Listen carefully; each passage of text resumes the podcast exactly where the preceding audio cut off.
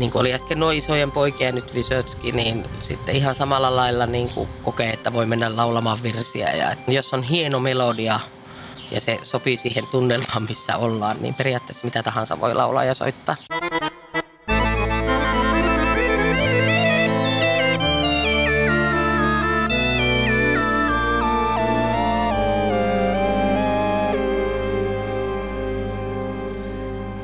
Tervetuloa kuulijat PopuLappi-podcastin äärelle. Minä olen Rovaniemen musiikkikirjaston V S-erikoiskirjaston hoitaja. Ja vieraanamme on tänään Rovaniemen teatterin kapellimestari, harmonikasoittaja Minna Siitonen. Tervetuloa. Kiitoksia, mukava olla täällä. Kyllä, olemme täällä Rovaniemen valtionvirastotalon sisäpihalla kuukkeli-ravintolan takana. Koitimme ensin mennä Mustan kissan tänään avatulle terassille, mutta siellä oli niin paljon jo porukkaa. Kirjaston ja Lappiatalon pihalla kävi niin kovaa vinkka, niin päädyimme sitten tänne. Ja Musta kissa on tosiaan nyt avattu koronan jäljiltä ja kirjasto ja monet muutkin paikat, niin miten se on korona-elämä mennyt kapellimestarin ja harmonikasoittajan elämässä? No korona, korona-elämä on mennyt ihan, sanotaanko ihan mukavasti. Pieniä haasteita on tietenkin ollut, kun on pitänyt olla vähän etäopettajaa ja kokkia, vaatehuoltoja ja kaikkea muuta lapsille. Ja sitten siinä samassa on kuitenkin tehty sovituksia tuonne syksyllä tulevaan musikaaliin Ulvova Mylläri, josta itse asiassa pari viikkoa sitten alettiin jo etäharjoituksiakin pitään, että syksyä tehdään kovasti ja toivotaan, että tämä toinen aalto koronasta ei pääse meitä sauttamaan. Kyllä, eli te etäharjoittelette? Joo, tai etäharjoiteltiin. Meillä oli lukuharjoitus niin, että viisikymmentäköhän meitä taisi olla ihmisiä saman tietokoneen ruudun ääressä eri puolilla. Oulussa oli ainakin yksi, Tampereella ja Helsingissä ja sitten meidän näyttelijät, suurin osa tietenkin Rovaniemeltä ja avustajat oli ja kaikki. Siitä se lähtee. Joo, ja oli kyllä mielenkiintoinen kokemus ja ihan, ihan toimiva. Kyllä. Minkälainen esitys on tulossa? Sanotaanko, että tulee energinen, vähän erilainen, tanssillinen ja tosi musiikillinen esitys tästä mahtavasta Arto Paasilinnan teoksesta Ulvova Mylläri, että sitten kun on tuo syksy, niin toivottavasti tulette sankoin joukoin kuulemaan niissä puitteissa, mitä meille tuolta ylhäältä päin annetaan. Toivottavasti muuttuu taas normaaliksi. Mm. Ja soitatko harmonikkaa siinä? No itse asiassa me itse soitan siinä sitten pianoa ja harmoniaa. Ja voi olla, että ehkä vähän haiteriakin. Meillä on kuuden hengen bändi tulossa siihen. Eli meidän yksi näyttelijöistä, Siiri Partanen, on ammatiltaan myös ihan ammattirumpali, niin hän soittaa sitten perkussioita. Ja sitten siellä on näitä tuttuja muusikkoja, mitä on teatterilla nähty, Hannu Mikkolaa ja Timo Rehtosta ja niin edespäin. Osaavaa porukka. Kyllä. No, mutta palataanpa ajassa taaksepäin. Miten se... Sehän on tuolta Kittilästä, jos... Kyllä, Kittilän Siitosen kylästä. Ja miten se musiikki aikanaan ja kulttuuri saapui Siitosen kylään ja tempasi sinut mukaan? No sehän ihan konkreettisesti, jos mietitään, niin sehän tuota... Seppo Leino ajoi autollaan myyden haitareita. Ja sitten sattui tulemaan meidänkin pihaa ja siinä vaiheessa, kun koko tienvarsi oli ostanut haitarit, niin minä en saanut sitä haitaria ja juoksin mettään. Ja ehkä se siitä tuli joku, että minä haluan sen haitarin ja se haluan ollut tähän päivään asti. Kyllä. Seppo Leidon nimi kyllä toistuu monesti, kun Lapin musiikkielämä ja varsinkin haitarihommia tutkin. Kyllä. Iso hatunnosto. Joo. Pitkästä työurasta. Ja... Sie, sait ehkä viimeisenä se haitarin, mutta sitten sä oot soitellutkin sitä pitkään. Joo, ehkä just se, että siitä jäi semmoinen pieni trauma ensin, niin sitten se, kun sen oikeasti sai, niin sitä tuli omakotitalon toisessa päässä, kun muut nukkui, niin minä taisin soittaa kaikkea mahdollista kirjaa läpi, kun heti kun oppi vähän soittamaan nuoteista, niin sieltä ja sitten osaa varmaan korvaltakin. Kyllä. Ja soitteliko yksi vai oliko sulla jotakin, alkoi bändihommia olemaan? No... Muutama vuosi tuli soiteltua yksi. Sitten siinä oli totta kai niitä hanuristeja, kun oli. useampikin, niin oli kaikenlaisia niin kuin harmonikkakokoonpanoja. Ja ensimmäinen virallinen bändi, missä me on soittanut, oli tämmöinen kuin Kihtelskallla, eli Kittilän pikkupelimannit. Olin silloin kutosluokalla ja siinä pääsi jo sitten reissaamaan, että kyllä me ainakin Norjassa ja Ruotsissa käytiin Kiirunassa esiintymässä. Ja se oli tällaista Kaarina Pulyjärvi, joka oli musiikin opettajana, nykyisin jo edesmennyt loistava pedagogi, niin sai meidät innostumaan siitä silloin aikana. Joo, eli kansanmusiikin kautta tällaiseen. Kyllä, se kansanmusiikki on se sydäntä lähinnä oleva musiikin laji. Ollut varmaan sieltä ihan pienestä asti. Joo, ja jossakin vaiheessa Kokkolaan menit opiskelemaan. Ja... Joo, itse asiassa mä kävin tuota Madetojan musiikkilukiota. Sitten mä tuota, hyppäsin siitä tuonne Eurajoelle musiikkilinjalle ja sitten vasta Kokkolaan kansanmusiikkia opiskelemaan. Että mä oon vähän kierrellyt ympäriinsä ja oikeastaan siitä Oulun ajoista asti niin se keikkaelämä on ollut tosi voimakkaasti myös niin kuin mukana. Erilaisia kokoonpanoja, enemmän ja vähemmän tunnettuja. Sano jotakin nimiä, kiinnostaa kuulla. Minkä no, nimisiä? Oulussa meillä oli esimerkiksi semmoinen kuin Ketuunhölkkä. Soitettiin irkkumusiikkia. Sitten sit oli semmoinen kuin Kassia-Hastus, joka itse asiassa on nykyäänkin vielä elossa. Olin pari vuotta sitten niiden kanssa tuolta Eestissä. Se on eestin kieltä ja tarkoittaa kissan ahdistusta, eli krapulaa. Ahaa. Ja se on sellaista, jos tiedät, jos joku on kuullut tällaista eestiläistä yhtyettä kuin kuukkerpillit, niin aika sen tyyppistä musiikkia. Vähän ehkä kantrahtavaa folkkia.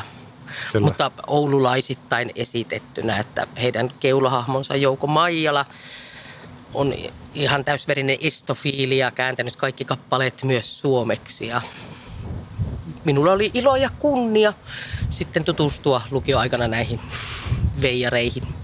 Kyllä, ja tullut soiteltua. Ja tullut soiteltua, ja siellä oikeastaan sitten se varsinainen kansanmusiikin korvakuulosoitto punnittiin, että siellä ei ollut nuotteja eikä mitään tämmöisiä. Kun oli tavallaan niin kuin opetellut sitä nuoteilta, niin sit siitä lähti sitten elämä, että ei niitä nuotteja nyt välttämättä tarvitse. Että ennemminkin niitä nuotteja voi kyllä kirjoittaa sitten, jos haluaa muistin tueksi, mutta se ei, se ei välttämättä se musiikki vaadi sitä, että se osaat sen nuotin. Että ihmisellä on myös korvat. Näinhän se on. Ja sitten Rimpparemmi hommia olet kanssa. Joo, no sitten ennen kuin mä kerkesin Kokkolasta itse asiassa valmistua, niin yhdeksänkymmentäyhdeksän vuonna Rimpparemmiin perustettiin niin kuin ammattilaisryhmä ja silloin Kauppisen Petri soitti, että Kiino, me oltiin tehty muutamia Kokkolan konservatorian aikana muutamia tuota, isoja produktioita Oulun kansantanssi niin kuin linjalaisten kanssa ja sitten kävi puhelu, että kiinnostaisiko tämmöinen pesti, että ihan kuukausipalkkaiseksi kansanmusiikin soittajaksi tuohon Rimpparemmin. Meitä tuli silloin kolme, Kurra Juha, Matti, Hannulan Jukka ja minä. Ja sitten, niin, siinä vierähti kuusi vuotta sitten ja kokoonpanot aina isoni ja pieneni ja kierrettiin maailmaa kovasti. Kyllä, Rimpparemminkin tainnut reissata ympäriinsä. On, parhaita vuosia taisi olla silleen, että olikohan kuusi ulkomaan matkaa, semmoista niin kuin pitkää touria. Ja sitten oli just näitä, köyhä opiskelija pääsee Japaniin ja Sveitsiin ja Norjaan ja kaikkiin muihin kalliisiin maihin. Joo, kyllä me en muista. Roinismarkokin, oliko se siepakoitten mukana, kun se Joo. missä Sri Lankassa vai Joo. Taivaassa pyörii. Kyllä me olin katteellinen.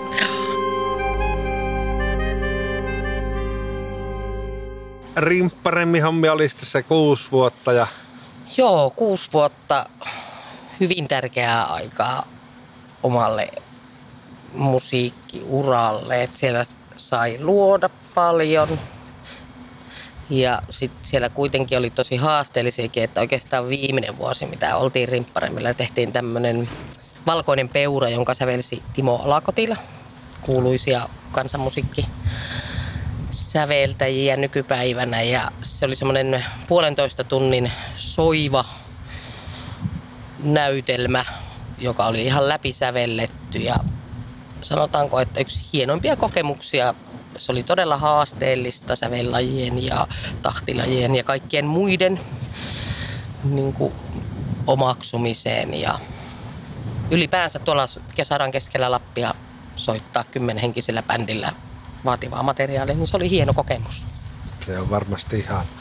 Ja muistatko, sulla on ollut tämä Molvania orkesterikin? Joo. Mihin väliin se sijoittuu ajallis, paikallisesti? No, sehän itse asiassa tulee sitten vasta, kun mä oon Rimpparemmin jälkeen lähtenyt teatteriin. Niin se tulee jonnekin sinne, en muista nyt tarkkaa alkuvuotta.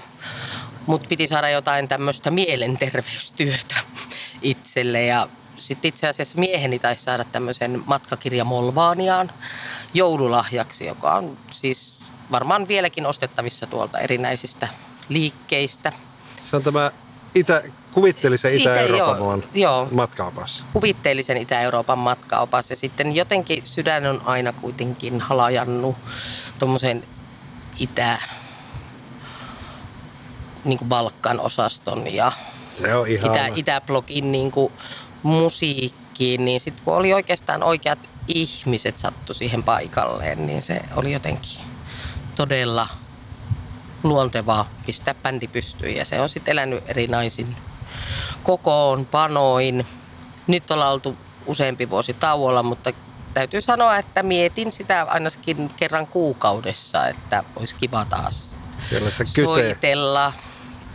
Mutta noitähän on hyvä olla takataskussa, kai maailman juttuja, tai voi sitten tilanteen sattuessa heittää pöytään ja aktivoida uudelleen. Kyllä, ehdottomasti. Ja toi Molvania tulee kyllä nousemaan vielä. Että meillä oli loistava mahdollisuus saada silloin, on tästä jo varmaan neljä viisi vuotta, ehkä kuusi vuotta sitten Ylellä, niin tämmöinen Radio Molvania tehtiin tämmöistä vähän podcast-tyyppistä, niin kuin, tai kuunnelmaa tutkittiin vähän, että minkälaista se rovaniemenläinen kulttuurielämä on ja niin sieltä saattaa löytyä sieltä meidän Facebook-sivuilta, jos joku halunnee niihin video-osiossa vielä tutustua jonain päivänä. Aivan, eli sinne, jos internetti löytyy, tai mm. vaikka ei löytyisikään, niin menet sinne Facebookista kurkkimaan Molvanian mm. sivuilta, niin löytyy nämä monia jutut.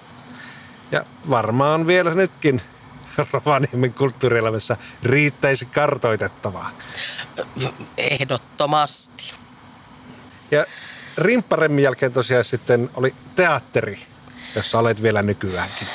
Kyllä, se oli vuosi kaksituhattaviisi.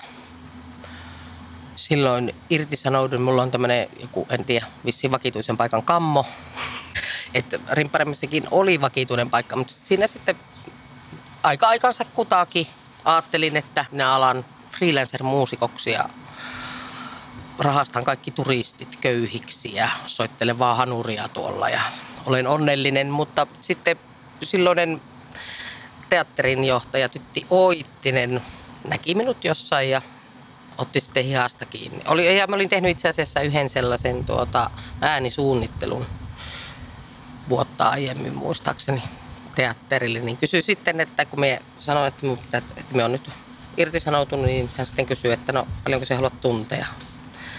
Ja sitten siitä se lähti silleen, että pikkuhiljaa ensin niin kuin vuoden ja kahden ja kolmen soppareita. Ja nyt mulla on sitten niin kuin kiinnitetty, että se tarve on ollut.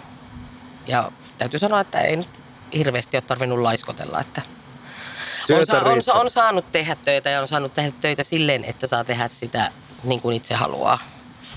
Tietenkin voidaan sanoa, että tässä on nyt juttuja. Jos ei lähtökohtaisesti kiinnosta, niin minä olen siitä vissiin omituinen ihminen, että minä pistän kiinnostamaan sen asian. Sitten minä yritän etsiä sen lähtökohan ja näkökulman sille, että selvä, mennään tällä.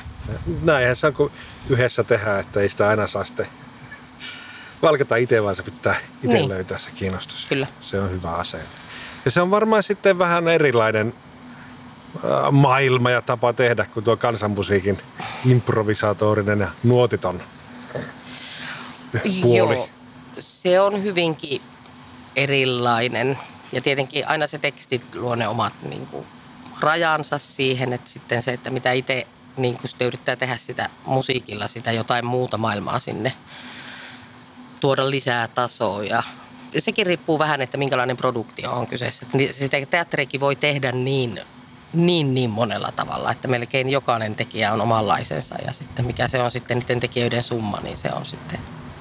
Aivan. Ja siinä se porukka vaihtaa varmaan saa totuutella erilaisiin tyyleihin. On, että sitten. Totta kai meillä on osa niin kuin näyttelijöistähän pysyy samana, että ne, ne sitten tavallaan sanelee tietyt reunaehdot, mutta sitten onneksi meillä myös sitten vaihtuu osittain niin kuin ihmisiä, niin sitten sieltä tulee aina raikkaita tuulahduksia. Ja sitten jos meillä on musikaali, niin mie saan periaatteessa tehdä sen kuitenkin sen valintatyön siihen, ketä muusikoita otetaan.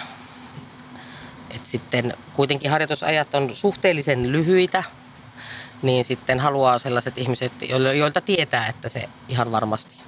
Tietenkin voisi enemmänkin vaihella ehkä, mutta näillä on ainakin toistaiseksi ollut tosi hyvä mennä. Kyllä, jos tietää, että osaavat ja oppivat nopeaa, niin se on hyvä käyttää mm. niitä. Onko se sitten kova, kova työmäärä siinä sovittamisesta ja mistä sinä saat ne matskut, minkälaisessa muodossa? Ja... No o, tässä on itse asiassa, jos miettii viime talven hittiä Gabareeta, jossa oli kahdeksan hengen bändi, niin siihen tuli ihan täysin valmiit nuotit, joita ei saa sovittaa. Et siellä on tuolla ylemmällä Amerikan tasolla tehty semmoinen, että tämä, tämä on tässä formaatissa ja tämä pitää kulkea näillä jutuilla. Tietenkin jotain pientä pystyy tekemään, mutta silleen, että se, niin kuin vaaditaan se, että minkä tyyppinen kokoonpano on ja minkälaiset ne arrit on. Ne on hyvinkin tarkkaan laitettu ja kaikki suuret musikaalit on, että esimerkiksi Rovaniemellä ei ole ikinä varmaan varaa tiettyihin musikaaleihin, jos ei ole Helsingilläkään ihan kaikkia musikaaleja niin kuin mahdollista esittää, että ne tekijänoikeudet on kalliita ja sitten ne pitää olla prikulleen. Et tietää tällaisia, että on tullut ulkopuolinen äänimies ja pistänyt sinetin äänipöytään ja niillä mennään sitten koko kausi, että se on ihan sieltä lähtien. Joo, joo. Mutta sitten nyt kun me tehdään tätä Ulvovaa Mylläriä, joka on tehnyt, tehty kaksituhattayhdeksän Jyväskylässä, niin siinä pystyy sitten nyt, että se on Pauli Hanhiniemen niin kuin ne perussävellykset siihen, mutta sitten saa niin kuin lähteä sen maailman rakentamaan ihan alusta asti. Samoin sai tehdä Myrskyluodon Maijassa, että sieltä tuli pianopartituuri, missä oli vaan soinut ja ne perusmelodiat ja sitten sitä itse sai sovittaa sen sen näköiseksi, kun itse kokee ja haluaa sen kuulostavan. Ja se on varmaan mukavaa hommaa sekin, että pääsee sitä omaa kädenjälkeäkin. On ja sitten kun sitä on nyt tehnyt niin monta vuotta, niin se on todella antoisaa, kun on tietyt ohjelmat, millä pystyy tekemään ja aika nopeastikin saa jo sitten niin kuin kirjoitettua ulos sitä muille sitä, että miltä sen haluaa sen kuulostavan. Aivan. Ja jos sielläkin nyt ollaan kuitenkin taas vähän kansanomaisemmassa lähestymistavassa tuossa Ulvovassa Myllärissä, niin kyllä siellä lukee semmoinen lyhenne kuin adlib, eli oman mielen mukaan, että tietää kun on tuttuja improvisoivia muusikoita, niin siellä on myös vapautta niille soittajille, että on ne tietyt tarkat jutut, mitä pitää tehdä, mutta sitten on myös se, että saadaan sitä luovaa hulluutta siinä live-tilanteessa myös hyödynnettyä, joka on niin kuin ihanaa. Ja se on varmasti niin kuin teatteri ja musiikin suola, että sitä on sitä yllätyksen varaa. Ja kyllä, ja se taju siitä, että ihmiset tekee sitä oikeasti siinä live-tilanteessa, eikä, eikä ihminen ole robotti, että se on ajatteleva luova yksilö. Ja tietenkin ihan mitä tahansahan ei voi tehdä, ettei voi alkaa siellä vetää jotain ihan eri biisiä. Et siellä on kuitenkin yleensä teatterillakin, kun tehdään tuommoista suurempaa musikaalia, niin siinä on äkkiä se kaksisataakolmekymmentä henkeä lavalla, niin on pakko olla jotkut tietyt pelisäännöt. Et muutenhan siitä tulisi vaan niin kaos. Mm. Ei, mutta siinä on tavallaan se niin kauneus, että tietää sen. Mutta senkin voi tehdä hallitusti. Niin. Kyllä, tietää mikä se sekoilun vara on. Kyllä, kyllä. Ja ymmärtänyt, että se nimenomaan niinku muusikkona, taiteilijana tykkäät ja olet keskittynyt tuohon elävään taiteeseen liveet. Sulla ei levytyksiä ole? No ei hirveästi silleen. Tietenkin jotain opiskeluaikana saattaa olla jotain kokoelmia, missä soittaa jotain kaksirvistä. Tai Rimpparemmin aikana tehtiin silloin Karhun tanssiniminen C D. Ja sitten mun mielestä mulla on joku Eininki-levy, johon minä olen soittanut taustat jossain studiolla. Ja tämmöisiä saattaa niinku löytyä, mutta ei ole koskaan, ehkä siitä syystä, että on ollut kuukausipalkkainen, on todella hyvä tuuri ollut tässä Aivan. musiikkirintamalla, niin ei ole semmoista paloa ollut tavallaan Paitsi nyt, kun tästä on puhuttu parina päivänä, niin kun tuleehan noita taiteilijajuhlavuosia, että sitten ehkä jonain vuonna tulee semmoinen best of. Kyllä. Ja nyt on huomannut vähän muuten sitä, että jotkut muusikkoystävät kaivelevat jotakin arkistoja, kun nyt on ollut koronatakia mm. aikaa ja pistänyt vaikka nettiin mm. jakeluun niitä vanhoja mm. arkistoja ja arteita. Se on. Oh. Mukava laittaa myös sillä tavalla kuultavaksi oh. äänitteellä, mutta ymmärrän kyllä tuon itsekin, että se, se elävän tilanteen yllätyksellisyys on se kaikkein ehkä kiehtovin juttu. On, ja sitten itse on äsken silleen, että me tykkään myös siitä, että ei pelkästään soittamisesta, vaan siitä yleisestä keskustelusta yleisön kanssa. Ja semmoisesta jostain muustakin lietsomisesta kuin sellaisesta pelkästä soitin, soit, niin kuin soitosta tai laulusta, että myös semmoisesta, että miten, miten pääset niiden kanssa tavallaan johonkin. Mihin se suuntaan niitä ihmisiä voi johdattaa niin kuin hyvällä. Kyllä siinä joku fiilisten pingispallo, jota pompatellaan yleensä. Ja... ja tulee hyvinkin yllätyksellisiä tilanteita saattaa tulla. Ja sitten se, että mitä oudompi tilanne ja jos sieltä selviytyy, niin sitä tyydyttävämpää se on itselleen. En tiedä. Onko tullut jo... paljon outoja tilanteita? On ollut kaikenlaisia tilanteita. Niin kuin... No ehkä hurjimpia on ollut semmoisia, että on saattanut jossain lasten keikalla, kun kyselee, niin sitten joku sanookin, että no mun pikkuveli on kuollut tai jotain tämmöisiä. Niin sitten siinä ei oikein tiedä, että mitä sanoo, mutta sitten se pitää vaan niinku mennä ohi, ettei saa sitten alkaa märehtimään. Ja... Aivan. No siinä tarvitaan tämmöistä pelisilmää ja elämässä on kuitenkin sekä niin. noita synkkiä puolia mm. että iloa. Ja, ja yksi semmoinen, että jos joku toinen juontaa sut lavalle, niin siellä saattaa tulla semmoisia aika... niin kuin H C-hetki. Et muistan yhden semmoisen keikan, missä tuota oli koululaisia ja paikallinen kulttuurisihteeri, en sano paikkakunnan nimeä, sanoi, että nyt sitten olette hiljaa ja kaikki tämmöiset normaali lätinät siihen alas ja se koko meidän show alkoi siihen, että nyt kaikki pyllyt ylös penkistä! Ja sitten lapset katsovat vaan silleen suu auki, että toi just sanoi ihan toisin. Ja sitten se kuulet sen, kun se sanoo, mutta sitten, että et se voi oikeastaan niinku sitten mennä taas, niinku, että miten siihen meet. Sitten vaan aloitettiin niin kuin aloitetaan ja kyllä ne sitten lämpenee se yleisö sieltä. Kyllä. Itsekin tein joskus noita koulukonsertteja, joo. niin huomannut, että se on tosi erilaisia ne koulut. Että, ja riippuu paljon siitä, että minkälaista viestiä ne opettajatkin antaa niin. oppilaille, että miten siellä konserteissa saa olla. Mm. Kyllä. Ja sehän olet näytellyt myös. Joo. Sitä on tullut, tykkään siitä hommasta myös, että oikeastaan koko ajan, kun tuolla teatterilla, niin on no, enemmän tietenkin semmoisia pikkurooleja aina, kun satut olemaan siinä kompossa. Mutta sitten on ollut myös ilo saada niin kuin ihan itselle kirjoitettua. Esimerkiksi tuo Hovin pohja oli, että Esko Janhunen kysyi, että saanko kirjoittaa. Joo. Niin, että olisit siinä niin kuin yksi keske, keskeisistä henkilöistä, niin sitä oli ilo esittää. Kyllä, minä en päässyt sitä katsomaan, mutta siinä oli, kerropa siitä. No siinähän oli tätä niin kuin toisen maailmansodan jälkeistä, kun toi Pohjanhovi silloin räjäytettiin.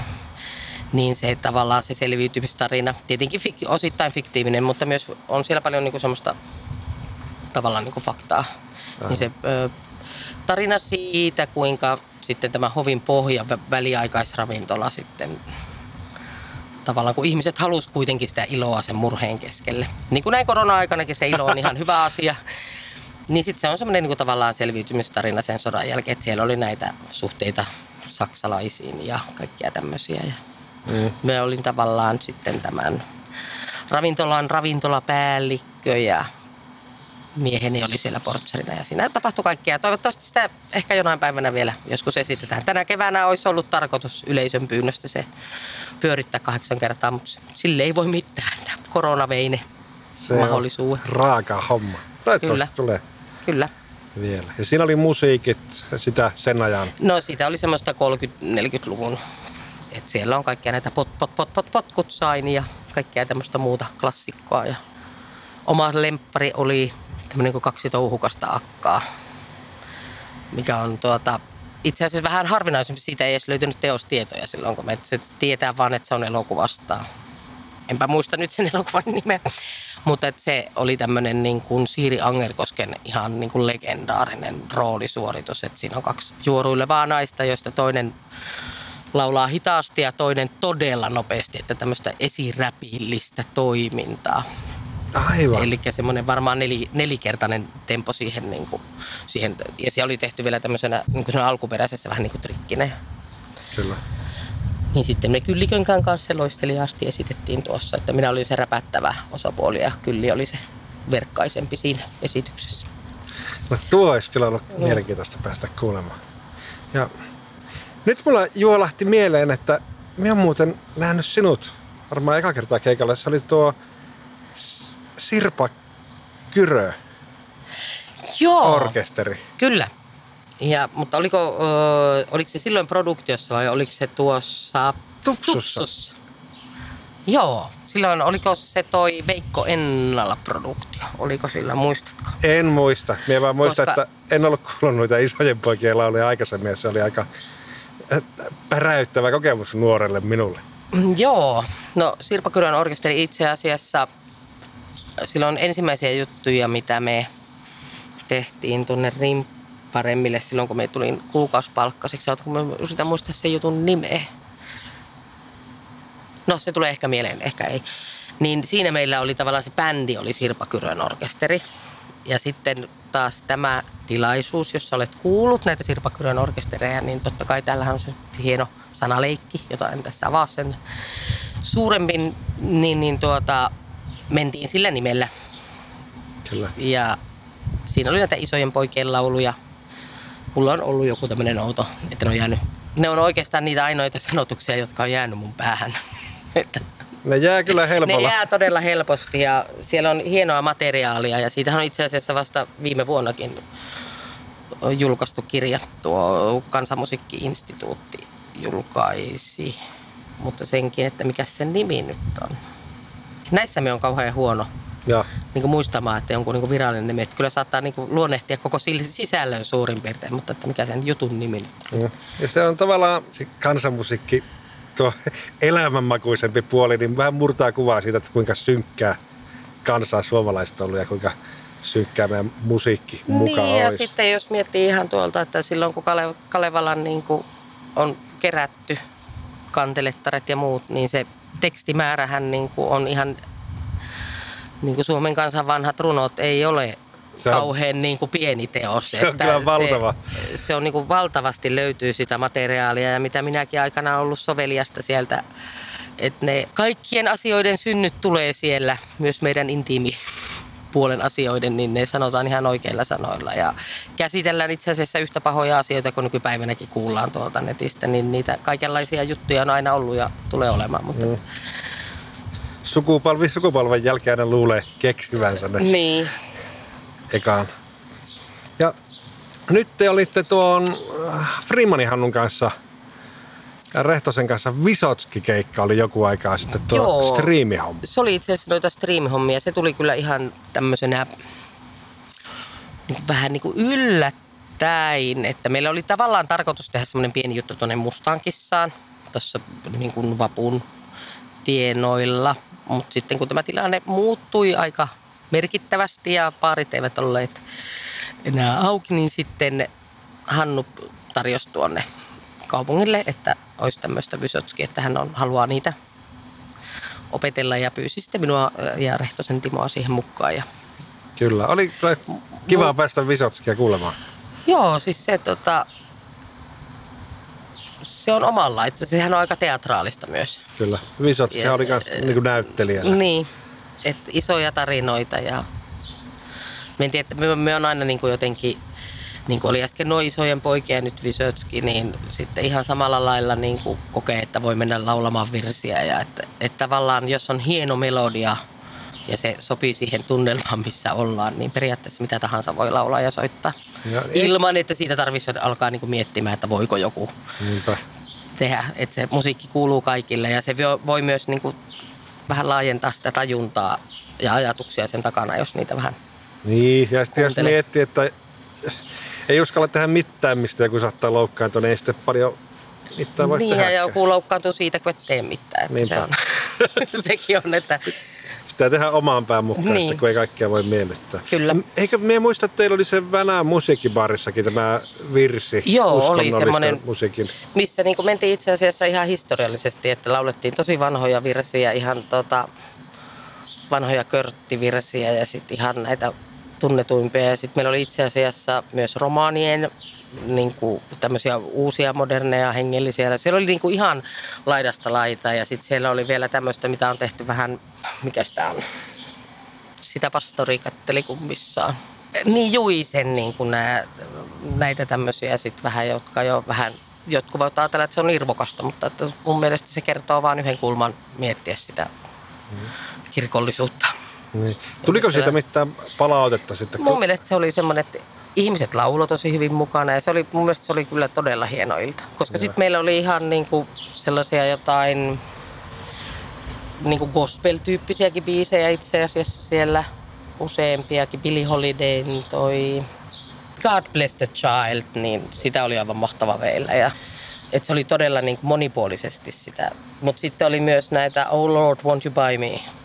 Mercedes-Benz. Se, se oli niin todella laidasta laita, mutta se lähti siitä tietenkin vanhasta. Ja olikohan meillä siinä, meillä taisi olla itse asiassa tuo Peltoniemen Hintriikin surumarssikin, toi He, Kenttelä Heidi, sen silloin laulu.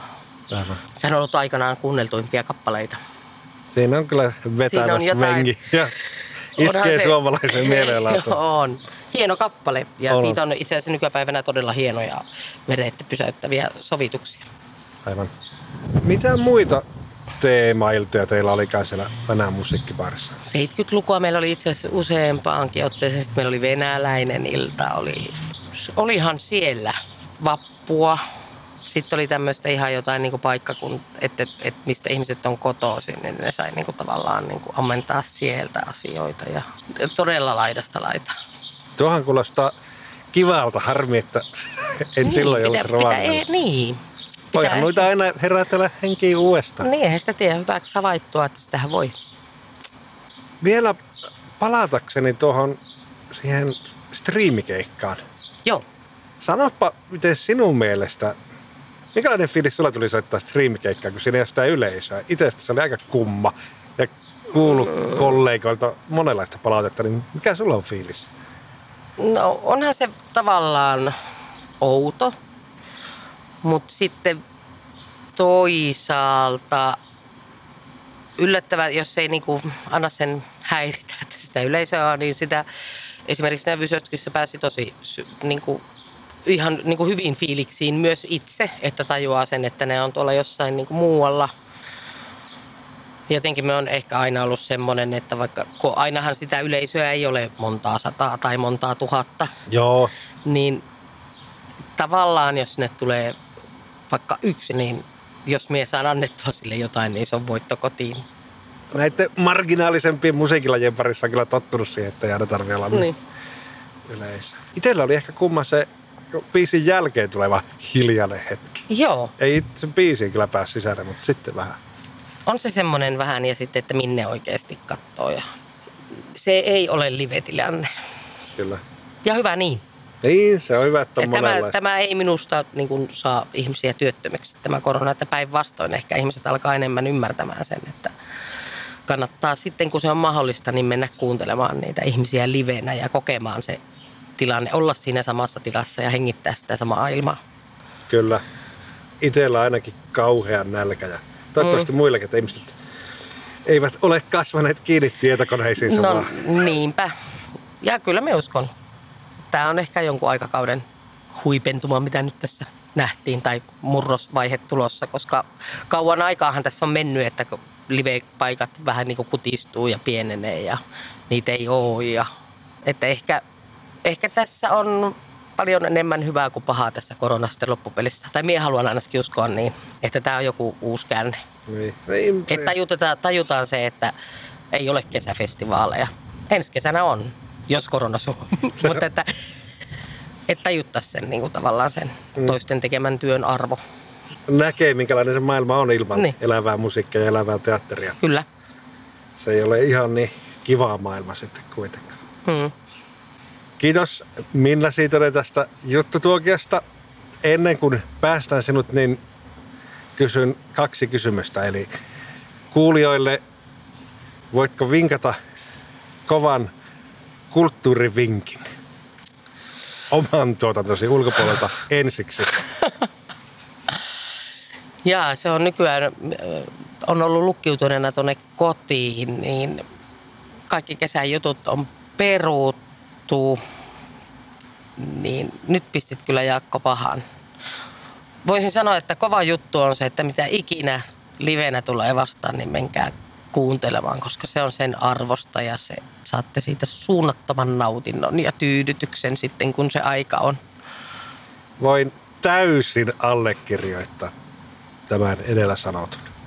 Ja sitten toinen kulttuurivinkki, että jos joku nyt kiinnostui Minna Siitosen tuotannosta, niin mi- mistä sitä kannattaa lähteä tutkimaan?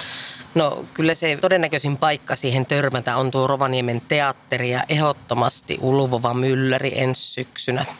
Siitä on tulossa todella hieno kokonaisvaltainen produktio, jolla on ihan loistava ohjaaja ja meillä on hieno bändi ja todella hyvät fiilikset jäi tuossa viime viikolla, kun saatiin ne pari viikkoa etä juttuja purkkiin ja ihmiset kesälaitumille muhittamaan kappaleita päähänsä. Ja tietenkin meillä on Molvania. Molvanialla on omat kotisivut, että se löytyy sieltä Facebookista. Ja on meillä sitten itse asiassa semmoinenkin bändi kuin Ramps, jossa on siis näitä samoja muusikoita, joten kanssa me ollaan kaikissa muissakin bändeissä. Ja me soitetaan kaikkien muiden bändien musiikkia, siis omien bändien musiikkia. Että tämmöinen niin kuin ehkä vinkki tässä. No niin, eli ainakin syksyllä on teatteria ja sitten muutenkin kannattaa pitää tutka päälle ja hoksattimet hereille, jos Molvania tai Ramps sattuu vastaan. Niin pää kolmantena jalkana keikalle sitten.